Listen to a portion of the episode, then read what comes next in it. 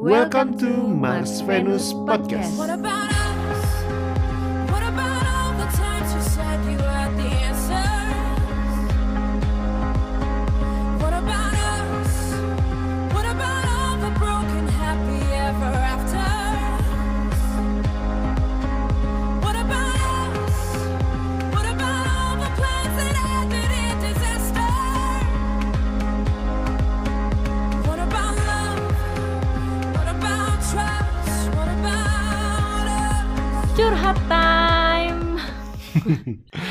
Akhirnya kembali lagi ke curhat-curhatan. Iya, kira kembali lagi kita mengangkat tema curhat ya.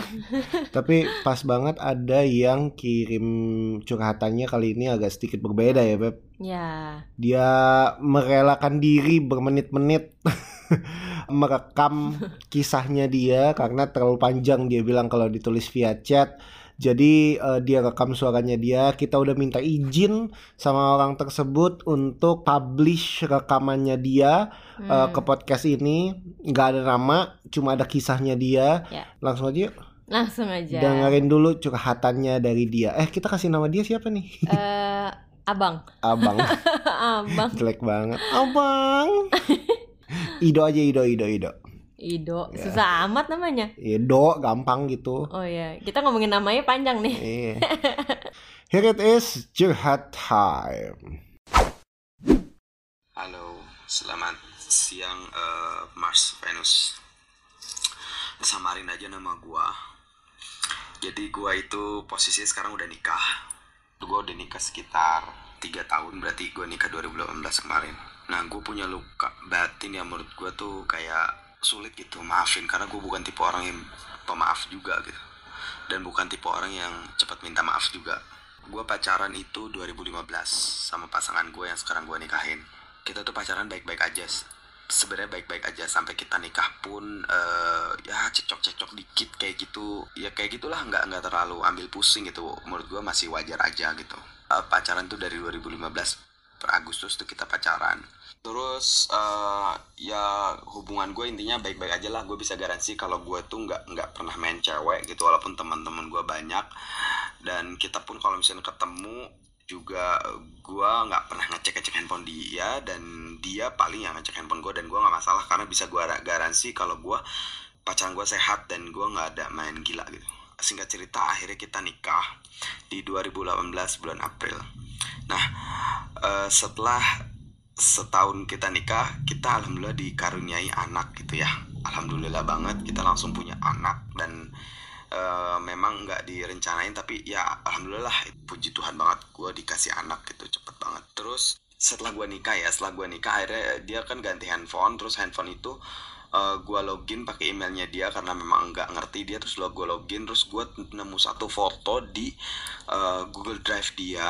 Itu ada foto dia lagi dicium sama eh, bosnya dia. Dia kerja juga di, di- sama bosnya dia dia cium. Terus dari situ tuh gua marah lah pasti ya terus kayak hancur marah terus eh, gua nggak terima. Mungkin kalau guanya brengsek gue terima-terima aja karena gua di sini udah memang udah mulus gitu kan.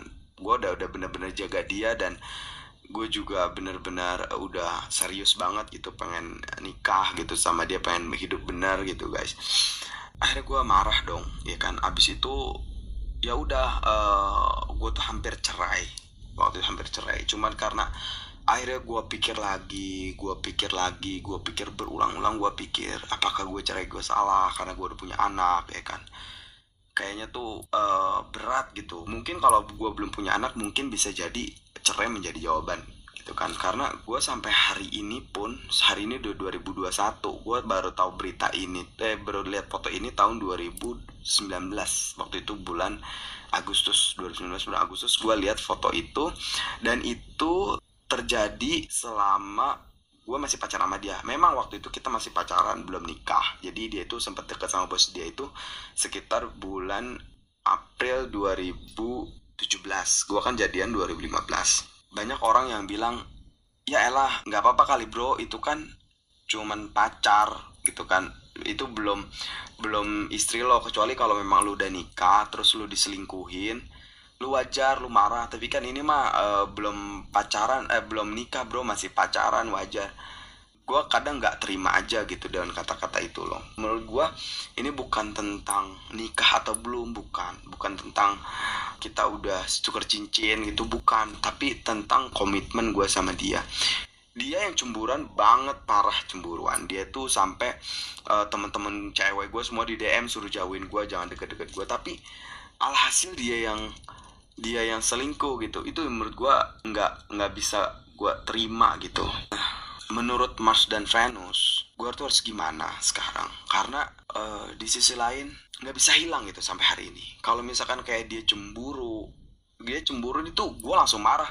Lah lu yang selingkuh ngapa harus lu cemburu? Kayaknya nggak nggak ini aja gitu nggak nggak lucu aja dia yang cemburuan terus dia yang selingkuh terus gue yang dicurigain kan? Lucu aja sih bro menurut gue gitu makanya gue tuh sebenarnya harus gimana gitu. Gue nggak ngerti aja. Sedangkan gue sekarang gue jalanin rumah tangga gue tapi kayak gue udah punya nggak udah nggak punya rasa percaya udah nggak punya rasa empati udah nggak punya rasa punya pasangan gitu nggak ada. Gue kayak udah biasa aja. Yang penting anak gue sehat. Gue udah coba menerima udah coba nerima pelan pelan gue coba maafin diri gue maafin diri dia. Tapi gue aja sekarang kalau misalnya dia bilang mau ke mana misalnya mau jalan atau gue ya ya aja tapi dari, dari hati gue gue udah nggak percaya gitu. Gue nggak percaya sama sekali dia mau ke mana mau jalan sama siapa itu nggak percaya. Ya udah iya iya aja udahlah gitu. Per- pernikahan gue tuh kayak cuman ya udahlah yang penting anak gue gue bisa didik anak gue gitu. Gue nggak terlalu penting. Tapi kan itu kan nggak sehat sebenarnya kan buat gue sendiri kan. Gimana ya kalau memang mau diangkat podcast boleh banget. Kalau enggak juga nggak apa-apa. Cuman gue minta kalau memang lu ada jawaban boleh dibantu bro. Terima kasih banyak. Hmm, gimana tuh menurut kamu setelah mendengar curhatannya? Aku udah bales beb. Ah, kamu udah balas iya juga ya. Sekarang dari kamu gimana? Iya. gitu. Coba dari perspektif Hmm. cowok deh ya. Emangnya kamu kalau misalnya nih aku yang begitu. Jadi Hmm. pas kita pacaran ternyata Hmm. aku ada main belakang sama kamu nih. Sama temen lah misalnya. Iya, iya, nah iya. kamu baru tahu setelah kamu menikah. Itu pun bukan aku yang cerita tapi kamu nemuin sendiri buktinya. Kamu Hmm. gimana tuh perasaannya? Sedih sih, sedih eh, paling besar mungkin marah ya. Eh, merasa dibohongi karena ya sama kayak yang Ido bilang tadi dia tuh pacarannya tuh lempeng-lempeng maksudnya lempeng tuh kayak nggak nggak main gila gitu loh. Nggak main gila nggak main cewek nggak nggak berusaha untuk selingkuh. Konflik terjadi cuma karena ma- marah satu sama lain mungkin. Tapi nggak pernah tuh ada isu orang ketiga. Sampai ketahuannya isu orang ketiga justru ketika menikah buat aku sih marah sih pasti tadi tuh pikiran Ido kan sempat bilang bahwa dia pengen apa sampai mau kepikiran mengakhiri hubungannya Pernikah, dia ya. pernikahannya mereka. Hmm. Kalau aku sih sejujurnya nggak ada pikiran itu sih. Hmm. Cuma kecewanya tuh udah kayak gimana ya kecewa yang puncak kali ya karena aku sendiri pun paling nggak suka dibohongin sebenarnya Hmm. gitu jadi buat aku aku akan jauh lebih susah percaya sama kamu sih di apa pun yang terjadi dalam kehidupan pernikahan kita ke depannya Oh gitu. iya efeknya akan ke hubungan pernikahan yang nggak sehat menurut aku Hmm. cuma harus ada waktu dulu buat aku rilis apa ya rasa kekesalan rasa marah itu untuk kemudian ya aku harus mulai move on dan harus mulai belajar menerima bahwa itu masa lalu dan ya ke depannya kita mau ngapain nih tapi pasti pasti Hmm. ada tuh entah itu satu minggu aku nggak tahu berapa lama ya tapi aku Hmm. yakin banget nggak sebentar gitu loh yakin Hmm. banget nggak satu hari Hmm. yakin banget nggak dua hari yakin banget nggak tiga hari pasti marahnya tuh cukup panjang gitu loh walaupun eh, fotonya cuma cium gitu doang gitu loh. Maksudnya yang tidak Vulgar. melakukan ya sesuatu yang vulgar gitu loh. Cuma cium gitu doang. Eh, tidak melakukan eh, hal-hal yang so- semoga ya tidak melakukan hal-hal yang lebih dari itu. Tapi buat aku aku udah merasa dibohongin banget sih gitu. Hmm, mungkin bisa jadi seminggu Hmm. bisa jadi satu bulan bisa jadi satu tahun itu pasti aku akan marah besar sih. Kayak mungkin akan bisa jadi sexless eh, marriage loh. Oh ya? Bisa jadi Nggak bisa nafsu jadi gitu. nggak nafsu bener kita bisa jadi satu ranjang tapi kita bisa sexless marriage loh Hmm. dan makan juga kayak males ngobrol ngobrol seadanya itu yang akan terjadi sama aku sih dan aku Oh. ngerti banget Ido juga pasti akan merasa yang kurang lebih sama ya Hmm. dan aku nggak tahu berapa lama tapi aku yakin Ido juga pasti akan merasakan kekecewaan itu juga Hmm. Nah, kalau di posisi kayak gitu, kamu mengharapkan aku tuh kayak gimana sih ke kamu? Maksudnya aku diemin aja kah atau aku say sorry terus atau gimana? Oh beda-beda sih setiap Hmm. orang. Eh, kalau aku sih aku ngerasa ya nggak ada yang bisa kamu lakukan sih. Yang aku butuh butuh dari kamu adalah penjelasan. Even though penjelasannya masuk nggak ada yang masuk akal sih anyway. Misalnya hilaf lah ya. Ya kan misal hilaf dan lain sebagainya. Buat aku eh, penjelasan itu nggak akan meredam, nggak akan menyembuhkan luka. But anyway ibaratnya kayak luka yang udah terlanjur dalam sembuhnya bakal lama. Sembuh tapi lama banget. Hmm. Dan kalau pun udah sembuh bekas lukanya masih nyata banget gitu. Jadi Hmm. apa yang aku butuhkan adalah penjelasan itu yang pertama pasti. ya. Eh, dua, kalaupun penjelasannya sejelas apa pun, aku juga tetap akan merasa dibohongi, dihianati itu udah pasti gitu. Jadi bukan masalah apa yang kamu lakukan sih beb terhadap kisah itu, tapi itu cuma cuma pertanyaan di kepala aku kenapa kenapa kenapa kenapa Mhm. sampai lo ngelakuin itu itu kan kondisinya kita udah tuh kan cincin komitmen kalau bahasanya Ido ya Hmm. Uh, udah udah ada cincin kayak tunangan gitu loh. Udah gue udah yakin sama lu, udah yakin sama gue. Satu tahun setelah cincin itu loh, kayak nggak masuk akal aja sih kalau di aku ya, Hmm. nggak masuk akal aja sih. Hmm. Sekesel itu aku ngerti, makanya aku bilang aku ngerti perasaan Ido karena Ido tuh udah berusaha banget bikin pacarannya tuh lempeng. Iya iya iya iya. Tapi di sisi cewek, Hmm, dari sisi kamu gimana? kalau aku yang melakukan itu ya, Hmm, merasa bersalah sih pasti ya. Tapi kayak ada momen tuh bingung mau ngapain. hmm, Soalnya apa yang bisa gue perbuat supaya lu cepet maafin gue. hmm, Soalnya memang yang lalu-lalu itu tuh udah nggak bisa dihapus. Mau Hmm. gimana? Maunya apa? Mau ngulang? Nggak mungkin. Mau menghapus fotonya ya sama aja kisahnya nggak Hmm. kehapus kan? Kenangannya, Hmm. memori nggak kehapus. Ya mau apa? Aku sih sebagai cewek aku nggak tahu sih perasaan istrinya gimana. Cuman agak desperate juga sih kalau ngelihat suami aku susah banget maafin aku gitu. hmm, Padahal aku sekarang udah menyesal dan aku udah nggak kayak gitu lagi. Sakit banget ketika kita terus disalahin sama kesalahan yang udah nggak kita perbuat lagi sekarang. ya, ya. Gue tuh gue tuh udah berubah loh, gue tuh udah pengen berubah tapi kenapa sih lu nggak kasih kesempatan? Kenapa lu menutup pintu hati lo dengan kesalahan gue di masa lalu? Iya gue salah. Terus apa yang bisa gue lakuin sekarang gitu? Hmm, hmm. Kalau misalnya suami aku atau kamu terus inget-inget kesalahan itu, ya lama-lama aku jadi jadi istri tuh gerah juga loh. Eh, gue udah mohon-mohon minta maaf nih, gue udah lempeng nih sekarang nih. Tapi Hmm. kalau lu masih susah maafin gue, ya gue juga kadang-kadang kesel juga lama-lama jadi naik darah sendiri. dia yang salah, dia naik darah jadinya. ya gitu sih. Ya. Kalau dari sisi aku, Paham untuk kondisi itu sangat-sangat paham. Makanya aku bilang sama Ido bahwa itu adalah sesuatu yang nggak bisa hilang. Kondisi itu nggak bisa hilang. Tapi memang aku bilang Ido pasti butuh waktu untuk bisa menenangkan iya recover menenangkan dirinya merasa bahwa oke it's done itu udah selesai udah udah masa lalu sekarang gue mau ngapain nih? Gitu. Kenapa aku masih bilang bahwa harusnya dia udah bisa move on? Karena itu kejadian kalau nggak salah dua tahun yang lalu ya. Ya kejadian ketahuannya kan di 2019 tadi ya dicerita. kejadian 2019 nah hari ini kan Hmm. kita eh, melakukan podcast ini kan di 2021 udah berjalan dua tahun. Harusnya sudah apa ya sudah mulai ya. iya sudah mulai surut atau sudah mulai tenang lah dibanding awal-awal ketika tahu dua tahun tuh waktu yang cukup panjang sih harusnya untuk nggak cuma sekedar ngobrolin diskusin tapi juga introspeksi Ya, diri ya. dan juga dua tahun adalah waktu yang lumayan untuk bisa ngelihat apakah dia benar-benar sudah berubah atau enggak. Hmm. Nah tadi kan Ido sendiri bilang kalau istrinya bilang eh, mau pergi ke mana gitu, eh ya gue sih udah nggak percaya lagi. I don't think so dia nggak 100% bilang nggak percaya sih, tapi Hmm. lebih ke arah ya gue mau buktiin aja lo udah berubah atau belum gitu. Kemungkinan itu yang di kepalanya Ido gitu. Hmm. Gua nggak percaya bukan berarti 100% gua nggak percaya nih. Iya. Tapi gua nggak percaya adalah gue pengen lihat nih lo masih ngelakuin hal yang kayak dulu lagi atau enggak. Jadi sifatnya skeptis, sifatnya eh, lebih ke arah mempertanyakan gitu loh. Eh, Ini kasih waktu untuk membuktikan ya. Iya, kasih waktu untuk membuktikan betul. Nah, dua tahun ini adalah uh, waktu yang sudah cukup panjang menurut gue pribadi ya. Hmm. Yuk kita sama-sama untuk move on. Makanya hal pertama yang aku kasih tahu sama Ido adalah cerai itu bukan bukan pilihan. Even though dia bilang eh, dia nggak cerai karena memang ada anak. Hmm. Kita akan bahas anak belakangan.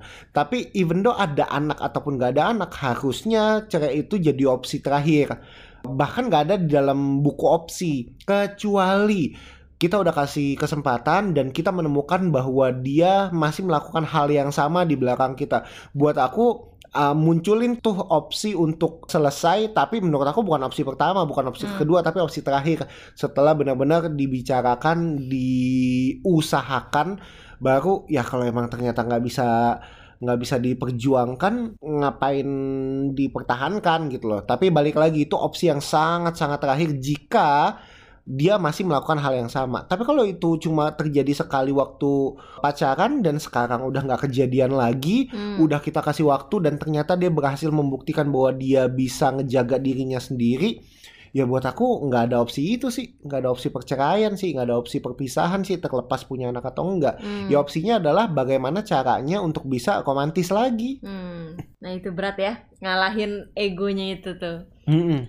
Tapi benar sih pernikahan itu kan selalu usaha dari dua orang ya yang Hmm. terlibat di situ. Jadi kalau misalnya cuman istrinya doang yang berusaha untuk memperbaiki hubungan ini lagi, tapi suaminya udah skeptis atau nggak mau lagi ya susah juga. Ya butuh dua-duanya nih yang mau nggak ngelanjutin pernikahannya, mau nggak ngebenerin apa yang udah rusak. Ya.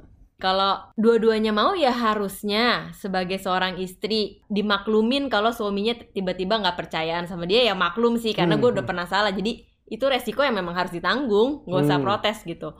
Nah yang kedua ya istrinya juga harus bisa nggak posesif kayak yang tadi eh, Ido ceritakan bahwa istrinya cukup cemburuan ya kalau dari Hmm. ceritanya Hmm. belajarlah percaya sama suami kita Ya. karena belum tentu suami kita melakukan apa yang kita lakukan di zaman kita dulu itu. Hmm. Kalau misalnya kita nggak percayaan ya mungkin jangan-jangan sebenarnya kita yang masih main hati di belakang atau takut takut apa? ya? ketahuan lagi Takut karma sih kalau menurut aku, takut Hmm. karma. Jadi kayak takut dibales gitu loh.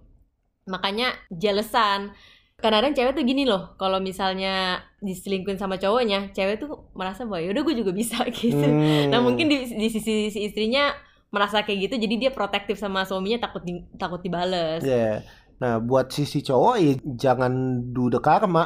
Iya. jangan ngerasa bahwa ya udah lu kalau bisa ya gue juga bisa satu konteksnya itu sebelum menikah. Mm-mm. Dua itu udah kejadian di masa lalu ya ngapain lo harus balas di masa sekarang. Tiga balas tidak menambah hubungan Ya. pernikahan kalian lebih manis sih. Iya. Justru lebih runyam gitu loh. Mm-mm. Ya apa yang lo mau lakukan untuk untuk pernikahan ini kecuali lo memang mau menghancurkannya ya silahkan lakukan sesuka hati lo tapi gue yakin enggak gitu loh kalau pilihannya enggak ya harus bisa berpikir dewasa Hmm. untuk tidak melakukan pembalasan itu Mm-mm.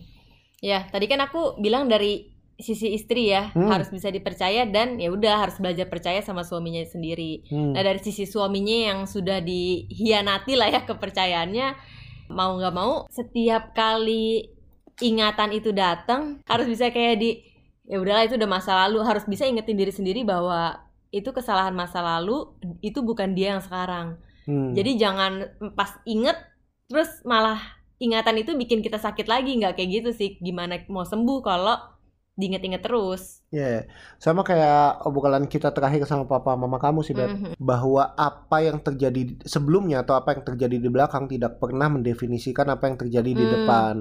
Apa yang terjadi di depan itu ditentukan dari apa yang kita lakukan sekarang, keputusan-keputusan apa yang kita ambil sekarang. Hmm. Karena apa yang terjadi di belakang belum tentu akan terus terjadi sampai ke depan gitu loh. Hmm. Makanya waktu papa mama kamu bilang eh, cerai, ya belum tentu di pernikahan yang sekarang cerai tuh selalu jadi opsi. Buktinya sampai sekarang romantis tuh, Hmm. buktinya sampai sekarang berhasil mengalahkan ego masing-masing tuh gitu. Hmm. Walaupun di masa lalunya ada aja kesalahan-kesalahan yang fatal yang dilakukan gitu loh. Iya. Tapi tidak pernah mendefinisikan sekarangnya itu atau masa depannya itu Hmm. seperti apa. Simple karena mereka ngerjain PR-nya itu yang kita banyak belajar kan. Ya. Nah, buat Ido dan istrinya dan buat semua teman-teman yang mungkin eh, ada di hubungan pernikahan atau mau ngeliat nih sekarang ternyata kehidupan pernikahan juga banyak pahitnya, banyak turun naiknya. Ya perhatiin bahwa apa yang terjadi di belakang itu nggak akan terus-terusan seperti itu baik atau buruk ya. Bisa jadi manis terus ya belum tentu di masa depan manis terus loh. Bisa bisa jadi berubah dan apa yang terjadi di belakang misalnya yang kayak gini nih yang kayak Ido eh, pernah bohong belum tentu ke depannya akan selalu ada cara untuk ngebohong gitu loh. Apa yang perlu dilakukan adalah kerjain PR-nya kerjain apa yang bisa dikerjakan sekarang. Kalau emang ternyata rasa percayanya udah rusak ya udah haunya gimana? Pikirin bareng-bareng dong.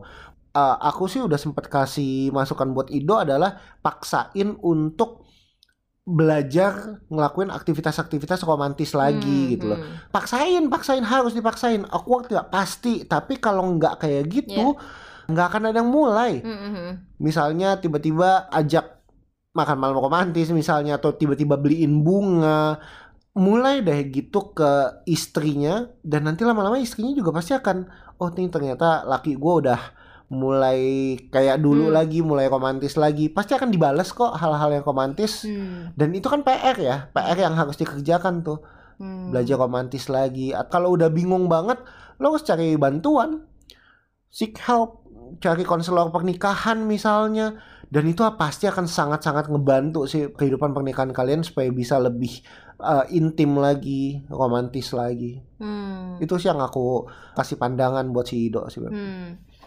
Kadang-kadang tuh sebagai korban kita mengharapkan si pelakunya yang berubah atau yang effort lebih besar. Padahal Hmm. enggak loh. Hmm, Kalau dipikir-pikir yang namanya pernikahan tadi aku bilang, pernikahan kan dua arah, dua-duanya harus kerja sama. mm-mm. Berarti bukan cuman ceweknya yang berusaha untuk ngedeketin si cowoknya lagi, Hmm. tapi harusnya cowoknya juga melakukan hal yang sama.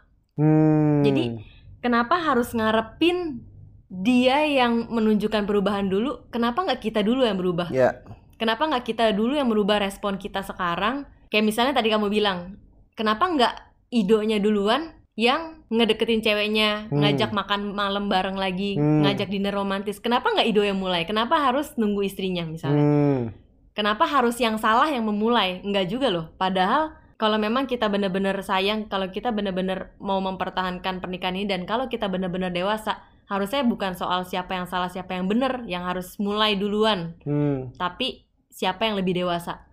Kalau di sini Ido lebih dewasa ya berarti dia harus bisa ya udah mulai aja dulu gitu. Yang penting tujuannya adalah mempertahankan si pernikahan atau mengembalikan romantisme pernikahannya ya. Iya benar-benar benar. Maksudnya bukan bukan nungguin istrinya berubah dulu. Ya, Hmm, ya hmm, udah mulai aja sekarang. Idonya yang berusaha ya nggak apa-apa. Meskipun idonya nggak salah di dalam kasus ini ya nggak apa-apa.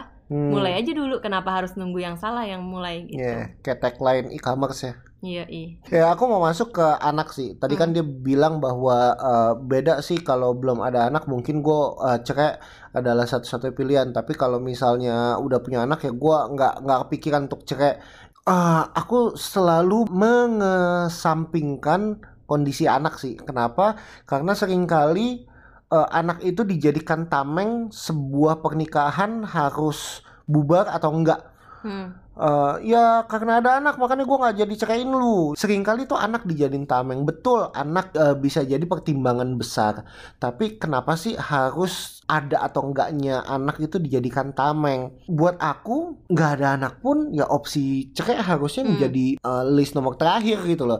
Nah pada akhirnya kalaupun kita bertahan nih karena anak dan akhirnya menjadi kehidupan pernikahan yang hambar ya anak ngerti cinta dari mana? Hmm. Anak ngerti cinta dari komik, dari film-film Hollywood, dari film-film romantis FTV. Anak tuh tahu cintanya dari mana gitu. Anak tuh pasti belajar cinta pertama tuh dari bapak maknya. Hmm. Kalau emang ternyata hubungan pernikahan itu dipertahankan dan tidak ada rasa romantismenya hanya karena anak, ya anak nggak akan belajar apa-apa dari orang tuanya. Hmm. Anak cuma akan belajar bahwa ya udah gue punya emak, punya bapak, tapi nggak akan belajar tentang rasa cinta di situ. Hmm. At the end si anak itu akan belajar rasa cinta dari dari luar dan akan banyak sekali hal-hal negatif yang mungkin Hmm. bisa terjadi gitu loh karena si anak mencari cinta dari luar bukan dari Hmm. dalam keluarga Hmm. gitu. Iya, iya. Berarti benar ya quotes yang bilang bahwa hubungan pernikahan kita adalah hadiah kita untuk anak kita. Iya sih benar. Gimana cara anak kita melihat atau mengenal cinta ya dari orang tuanya sendiri. Kalau orang tuanya aja susah maafin satu sama lain, apa yang bisa dicontoh anak itu ya? Gitu dan Setuju. harus punya ini sih eh, mental bahwa ya udah yang kayak gini tuh ujian pernikahan. Hmm. Ini tuh bukan akhir segalanya. Toh setiap pernikahan itu kan punya tantangannya sendiri ya. Ada yang di awal pernikahan sakit loh. Hmm. Ya kan ada teman kita yang ditimpa oleh berbagai macam sakit penyakit. Hmm. Ada yang di awal pernikahan ditimpa sama masalah keuangan. Hmm. Nah, mungkin ini adalah masalah kepercayaan. Ya. Jadi setiap pernikahan itu ada badainya. Jangan menganggap bahwa gue udah nyerah deh di badai ini gitu. Setuju sih Beb. Jadi kekuatan pernikahan si Ido dan istrinya ini justru akan sangat bergantung pada bagaimana mereka bergandengan tangan melewati badai ini. Mm-mm. Gitu. Karena setelah badai ini pasti eh, akan ada laut tenang lah ibaratnya. Iya. Laut tenang untuk akhirnya bisa menikmati sunset, sunrise. Hmm. Tapi harus lewatin dulu nih karena kita nggak bisa lawan alam. Eh, benar. Ada aja pasti badai badai badai berikutnya pun nanti juga pasti ada aja. Tapi kalau badai berikutnya muncul at least kita udah kuat. Karena Ya. eh, udah pernah punya experience atau pengalaman menghadapi badai bersama-sama kemarin itu seperti apa. Mm-mm. gitu. Jadi expect di dalam pernikahan itu pasti ada badai. Bentuknya seperti apa nggak tahu Eh, kalau sekarang namanya ujiannya ujian kepercayaan at least ya Hmm. try your best your itu Ya. berdua ya nggak cuma salah satu ya Iya, try betul. your best untuk bisa eh, mengaktifkan kembali romantisme kalian berdua, rasa cinta kalian berdua. Karena pada akhirnya pernikahan itu adalah untuk orang-orang yang dewasa, untuk orang-orang yang mampu menekan egonya mereka masing-masing dan Hmm. bisa berjalan bersama-sama Hmm. gitu. For me apa yang terjadi waktu pacaran untungnya untungnya eh, semoga ya itu tidak terjadi di masa ketika kalian menikah. Kalau itu terjadi di kehidupan kalian menikah dan terjadi berulang-ulang udah minta maaf ngulang lagi ngulang lagi tuh beda cerita sih. Hmm. Tapi kalau itu tidak kejadian, ya mungkin ini cuma sekedar ujian yang harus kalian lewatin bersama. Hmm. Ya, ya, ya. Memang masalah kepercayaan ini cukup berat sih. Aku pun sama kayak Frankie ya paling gak suka dibohongin. Kalau udah dibohongin tuh rasanya, wah udah deh percaya lagi tuh susah. Memang Hmm. berat, pasti berat. Tapi pasti bisa dilewatin deh kalau mau kalau mau berjuang sama-sama Ya. gitu. Ya, that's all. Ido semangat. I know ini nggak gampang, tapi perjalanan pernikahan kalian masih sebentar. Mm-mm. Perjalanan pernikahan kita juga masih sebentar. Kita masih punya puluhan tahun lagi mungkin hidup bersama dengan eh, istri kita, anak-anak kita. So pastikan perubahan mulai dari kita, kita yang Hmm. jadi change agentnya, kita yang berubah dulu, kita yang mengaktifkan perubahan dan kita yang juga mengaktifkan kembali rasa cintanya Ya. kita terhadap pernikahan kita. Karena pernikahan itu dua arah eh, dan dua orang yang ngerjain itu bersama-sama. Ini bukan tentang eh, siapa lebih kuat. Hmm. Jadi kalau lo merasa ini bisa tanggung ini sendirian, you cannot bro. Lo nggak akan bisa tanggung sama-sama. Aktifin kembali rasa cinta kalian berdua Mm-mm. gitu. Iya, ini belum terlambat kok, masih awal ya. Mumpung, mumpung belum terlalu tebel dindingnya, tebel.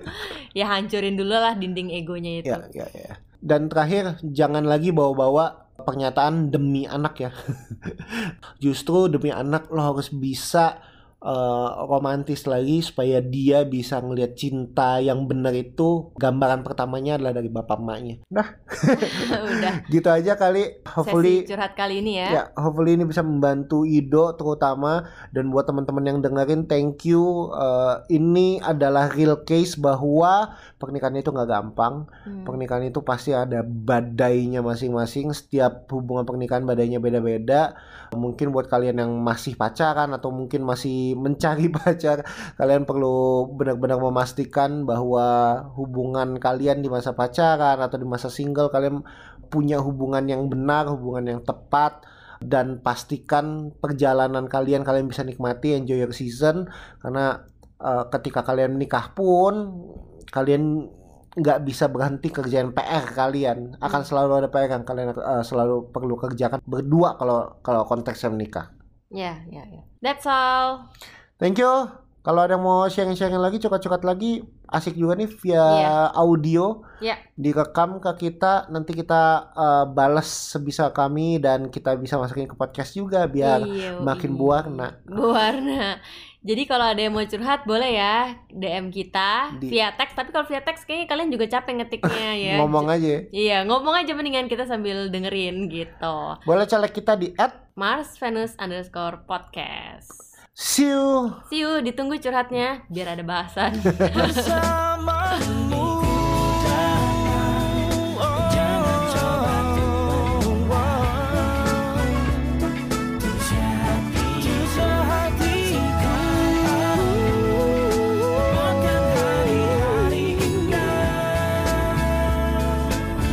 bersamamu